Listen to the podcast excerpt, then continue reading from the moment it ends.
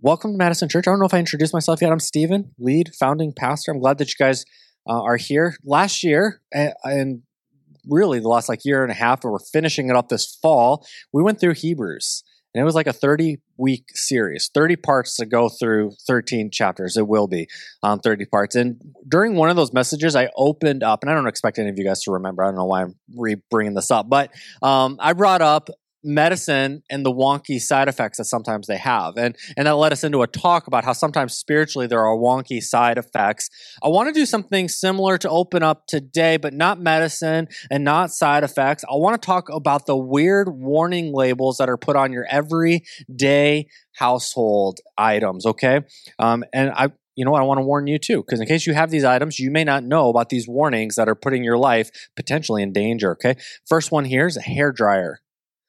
The warning label says do not use while sleeping. Ladies, I, it's not a problem I have to worry about. Okay, so I'm just going to rule myself out. You know, somebody tried this though, right? Like, I mean, there's there's a reason the warning label is on the box. Somebody tried this. They went to sleep. They turned the hair dryer on, and uh, it just it, it it didn't go well. And now we have a warning on a box to just warn future generations of people um, that we don't sleep while using a hair dryer. Okay. Next one, Razor scooter. Did anyone remember those from when you were a kid? The Razor scooter. I mean, everyone had to have a Razor scooter. Warning: This product moves when used. It's a little hard to read. This product moves when used. I really don't know what else to say about this. Yes. Kids Superman costume. This is an actual one I saw. I don't have the tag, but it says warning. Wearing of this garment does not allow children to fly. And I was wondering, is this a warning for the parent or the child? You know what I'm saying? Like it could be either like, is it the child who's trying to fly, or is it the parent who's like, yeah, let's see how this works. Okay, probably the most important one I'm going to show you today: the scrubbing bubbles toilet brush, in which the second line up there says "Do not use for personal hygiene." Okay, you've been warned. You've been warned. Do not use your toilet scrub for personal hygiene. Hopefully, you've never made that mistake, but if you have, we can course correct right now, okay? Um, and you can probably guess where we're heading today. We're talking about a warning that Jesus gives, um, which may sound silly. The first time I read it, it's going to sound just as silly as maybe some of those, um, but it's just as serious, maybe, um, as going to sleep with a hair dryer on. And so today we're concluding our series, The Lake Effect, and we've been looking at a number of interactions over the past few weeks of Jesus and his followers that occurred along the shore of Galilee. So to recap the last few weeks very quickly here, um, we talked about how Jesus called his first disciples right there on the Sea of Galilee. He comes up to them, he finds his first followers, and he says, Hey, follow me. And they ditch their nets, they ditch their family, and they come follow him. And we talked about how when we're following Jesus, um, you know, it's about following him. It's not just about saying a certain prayer one time. It's not just about checking a box one time. A long time ago, following Jesus is active, and it's what we do every day. And then we talked about weathering the storms of life. We talked about, hey, you're going to go through storms. Some of you are starting a storm. Some of you are getting out of a storm. Some of you are in the middle of a storm. But regardless, doesn't matter who you are. We're all going going to go through storms of life, and and Jesus teaches us how to go through the storms of life well. And last week, Sarah talked about walking on water and having faith. And I thought that was really great. And throughout the study, we've talked about the big problem, and you can see the graph on the screen. The big problem in the United States is that studies show anywhere from two thirds to three fourths are Christians, or they would identify as Christian. That's not necessarily the problem. The problem is is that most of them, according to this Barna study, show that uh, most of Christians, you know, se- almost seventy five percent, three fourths, have more of the attitudes and actions of the Pharisees, of religious leaders. So most of the people who identify as a Christian actually look more like the religious elite of Jesus' day, which were constantly antagonizing Jesus, and Jesus was constantly antagonizing them. We look more like that than Jesus. And the warning throughout this whole series, when we're looking at these geographically around the Sea of Galilee, but the warning is like, hey, it's possible in this country for us to be comfortable enough to say I'm a Christian and not look anything like Jesus. And that's a problem. Because we're not just Christians. It's not just something we check, right? We're followers of Jesus. And so we should look more like Jesus than we do the Pharisees. And in today's final week, we're looking at the last story of series, or sorry, we're last week of our series, and we're talking about the warning that Jesus gave his followers. We're going to Matthew 16. If you want to follow along, you can use your Bible, Bible app.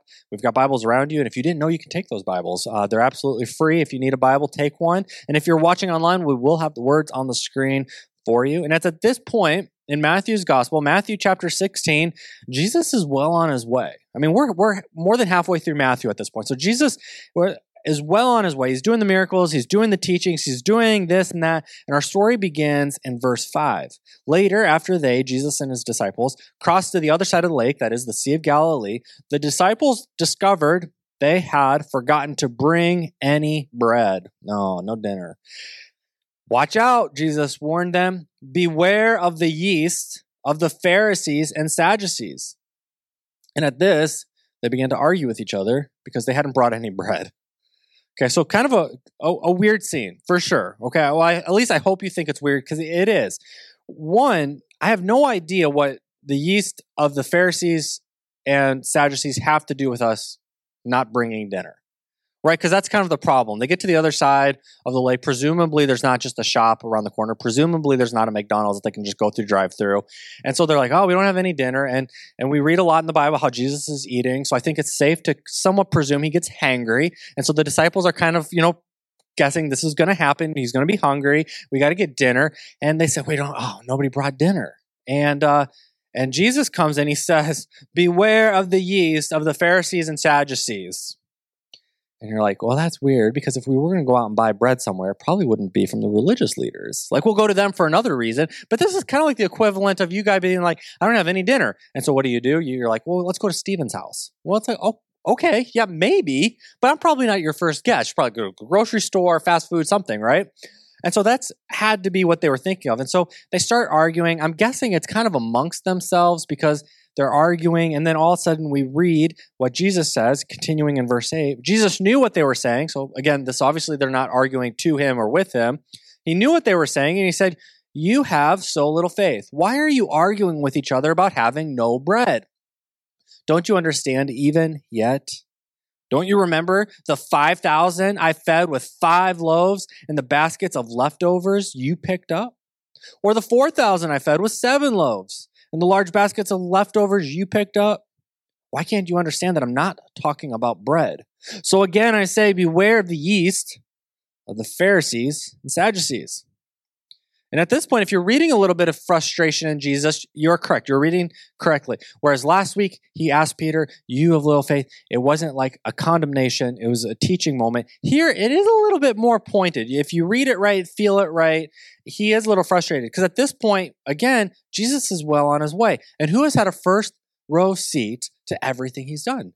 These guys right here. And now they get to the other side of the lake, and it's like they've already forgotten all of the miracles that Jesus doesn't need you to go to the store and buy some bread. He could just do it right here and now. And he says, Remind you, I, I didn't have to just feed 12 people. I've fed 9,000 people before, okay? And you had leftovers.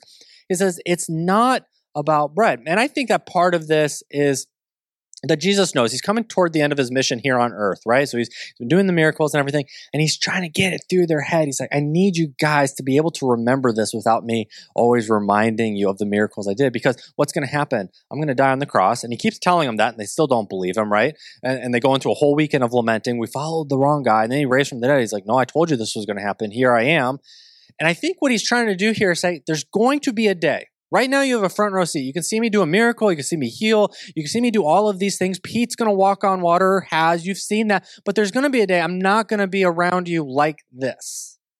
There's going to be a day where you're not going to just walk up to me and be able to high five me, hug me, hear directly from me. There's not going to be a day where you're going to ask me a specific question. I'm going to be able to give you a specific answer because I won't be here on earth anymore. And I think he's trying to just emphasize to them, I need you to start thinking a little bit more proactively about what I've already done. So when you come into these situations where it's unknown, where are we going to get dinner tonight? It's not, oh, we screwed up and there's nothing we can do. It's remind ourselves of what Jesus has already done and what he is capable of doing. And so then, here's the thing in the past, Jesus has had to explain his parables to his disciples. If you've read through any of the Gospels, I wouldn't presume that you all have, but there comes a time where Jesus tells a story and his disciples are like, duh, what?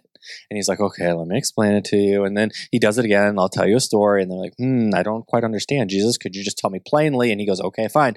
Well, in this case, he doesn't have to do it. You can tell the disciples are learning and growing because in verse 12, then at last they understood he wasn't speaking about the yeast and bread. Ah ha ha. Jesus is doing one of those metaphor things again. They tell themselves. That's my paraphrase. And he goes, This is about the deceptive teaching of the Pharisees and Sadducees. Jesus was trying to warn them not about yeast or where you're going to go get the bread. Don't get the bread from the Pharisees and the Sadducees. Rather, he is warning them through metaphor about the deceptive teachings of the Pharisees and Sadducees. And certainly in the series, we've talked about the Pharisees, and you might say, okay, yes, I know they were the religious leaders, but what specifically does that mean? I'll give you the quick story right now. Um, briefly acquainted with the Pharisees. The Pharisees taught that to be good with God, for you to be right with God, you had to work really, really super duper hard. Um, here's a popular piece of workout equipment. You ever see a Stairmaster before? Any of you guys have a Stairmaster in your home somewhere? You guys go to the gym? Ever use a Stairmaster? Anyone ever go to the gym? Okay, good, good. We're all on the same page here. We don't go to the gym. We don't use Stairmaster. Okay, so what you do with this piece of machinery, since you don't know, is you walk on it, and it's like those stairs just continue to rotate. So it's just like it's a workout of you just constantly walking upstairs. And this is kind of this is the the spirituality. This is the faith of Pharisees. It's constantly working. It's never arriving. You're just going to keep going over and over and over again. There is no destination. We're just going to keep working. It was all about you. And it was all about you being good. And how did you be good? Well, they had 613 religious rules for you to follow. You didn't have to guess what they thought about any subject. They would tell you. Um, out of those rules, 248 of those things, 248 were things that you had to do. So out of the 600, 248, and then 365 of those things were things that you don't do. So it's more important that you didn't do certain things than it was that you did things. Okay. That I think is kind of telling of how they thought about God. Don't do that. Don't do that. Don't do that. Uh, make sure you do that. But back to the don't list. And the don't list is way bigger than the do list. And so you had to work really hard at it. You had to earn it. That was no mistake about it. That when it came to the, the faith of the Pharisees, you had to earn it. They might have said, no pain, no gain. Here's our stairmaster spirituality. Now let's go to the Sadducees. Um, we don't know a whole lot about them, but we do know that they did not, they were not fans of the 613 laws of the Pharisees, as you could imagine, right? There's a, there's a group that says, I don't know about that.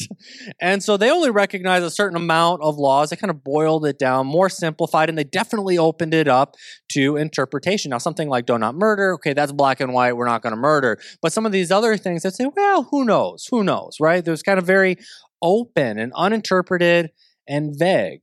And that meant that Sadducees, depending on which Sadducee you went to, would have a different kind of theology were kind of different rules, things to do, things to don't do, but it was it tended to be more free. And so the Pharisees taught a stairmaster spirituality. I want you to think of the Sadducees as a lounge chair spirituality, a lounge chair spirituality. And essentially what the Sadducees would say is, I'm good, you're good, we're good, it's all good. It was just basically whatever you think, okay? Um, and and I think that the Sadducees type of spirituality, that faith, is probably more common in our circles today, at least in our society, living in a city um, like Madison, in which many of us live in Madison, around the area. Um, we would prefer defining faith as like I'm okay with God, and and that definition is left up to me. Like I read these things in the Bible, and I, am going to kind of pick and choose some of the things that I'm going to follow, and that that still means something today. And then in other times, no, I don't really like that, and I'm not going to. And for more kind of information and a deeper study, we did do a series called "How Not to Read the Bible, in which we went into saying, well, why why is it that some Christians believe in these things and not these things, and and vice versa? And we talked about how you know this is how we should understand that. Okay, so that's already recorded. We talked about that, but I think that we have a lot of this kind of Sadducee faith, which is just like, well, my faith is my faith and your faith is your faith, and whatever works for you works for you, and whatever works for me works for me. And Jesus warns us about both. In the sentence, he doesn't say, watch out for the yeast of the Pharisees or watch out for the feast of the Sadducees. He says, watch out for the yeast of both of them. Watch out because both of them have a deceptive kind of side to their teaching. He says, in the same breath, they have one very important thing in common, and both of them both of these religious people teach that what matters most to God, what matters most to God is being good enough. What matters to God is being good enough. With the Pharisees, There are 613 things you got to do or don't do to be good enough for God. And if you do these things and you don't do these things, eventually you can earn your way. And there's like a little bit of a spiritual scorecard, right? And you have got these guys who are really good at not doing those things or doing these things. And so they're better, they're closer to God. God likes them better. And that's kind of what the Pharisees were teaching. Whereas even with the Sadducees, it was kind of a reverse of that. It wasn't a matter of being good enough. It was kind of like, just don't be a bad person. And I think a lot of us would maybe even relate to that. Just don't be a bad person. But even in saying that, we're saying, okay, so you still got to be good to a certain point. because you can't be totally awful. You got to be good to a certain point, and that's what the Sadducees were trying to say. And so Jesus warned his followers then, and he warns us now about a spirituality of being good enough. He says, don't buy into it. That that's a deceptive teaching. This idea that you have to be good enough. That's this idea that you can't even be good enough. Now, Stairmaster people, I know you're in the room. You, you think that I've got to do these things or I don't do these things. And if I do or I don't, then I'm going to eventually be good enough for God or, or God's not going to be angry to me. You're in traffic one day and your car breaks down. These are Stairmaster people, right? What did I do wrong? Right? That's what we're thinking. I get this, I start getting the sore throat and it turns out to be COVID. And I think, did I make God mad? And it's not like that. It was where it's like with the Sadducees and, and the other way can kind of become a little bit of a lazy faith in terms of we don't understand the depravity of our sin. Like we've all we talk about this and, and everyone would agree. We're like, yes, I've made mistakes. I mean, unless you're like a truly like clinically diagnosed narcissist in the room, we're all gonna say, Yes, I've made mistakes. I've hurt people, I've done things. I've done things that I recognize that I've done that's wrong. Or and, and I think a lot of us are are humble enough to recognize I've probably said and done things that have hurt people that I'm not even aware of like that one comment or that one look I gave someone and, and it probably hurt them. And so we've all sinned. And it's not just uh, doing each other wrong, it's God has a way in which the world would operate in which there's no sin and death, but we continue to make selfish choices. And with the Sadducees kind of laid back, just don't be a bad, bad person, it really waters down this idea that, like, you know, sin is a big deal. Sin is a big deal. We've broken the world. And I think that anytime you turn on the news and you see something bad going on, like just terrible stuff going on in the world, we might say, well, it's that person who's doing that. Well, it's that country that's doing that. Well, people shouldn't do that. But we have to remember the driving force behind that. If you're a follower of Jesus, it's very clear the driving force behind all the pain and suffering in the world and all the bad and evil stuff is sin. And the sin just doesn't hurt us here on earth, but it has a ripple effect into eternity. And so if we have the Pharisee type of faith, the stairmaster, we think that I can earn more of God's love. And if anything bad happens to me, it's because I messed up. And that's not true. And with the Sadducees, we're just kind of like, it's all good. Don't worry about it. It waters down sin. And what Jesus is saying is, no, there's this third way. There's this better way of understanding all of these things. And so you cannot hear this too many times today. Jesus taught that an authentic relationship with God, Jesus taught that your authentic relationship with God is not about you being good enough. It's not about you being good enough. If that's something that you're holding on to today, that you think that someday you're going to wake up, you're going to cross some sort of um, spiritual finish line, you're going to finally be good enough. I hate to burst your bubble. It's never, ever going to happen. And Jesus never said that it would. You're never going to wake up and just be good enough based on what you do or don't do. Jesus taught that an authentic relationship with God starts with the realization that, yeah, I won't be good enough. I can't fix this.